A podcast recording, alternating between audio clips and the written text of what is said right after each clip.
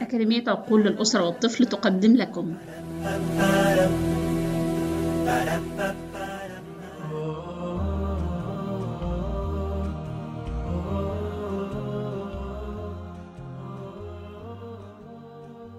النصيحة الخامسة أن تتحاور الأم مع طفلها لتفهم منه كيف يرى العالم وتصغي له ولا تقاطعه وتسمح له أن يتحدث معها ويعبر عن نفسه.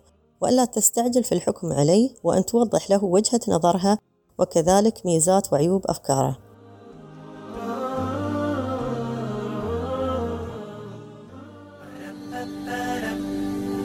كنتم تستمعون إلى أكاديمية عقول للأسرة والطفل. رب همة أحياء أمة. شكرا لكم.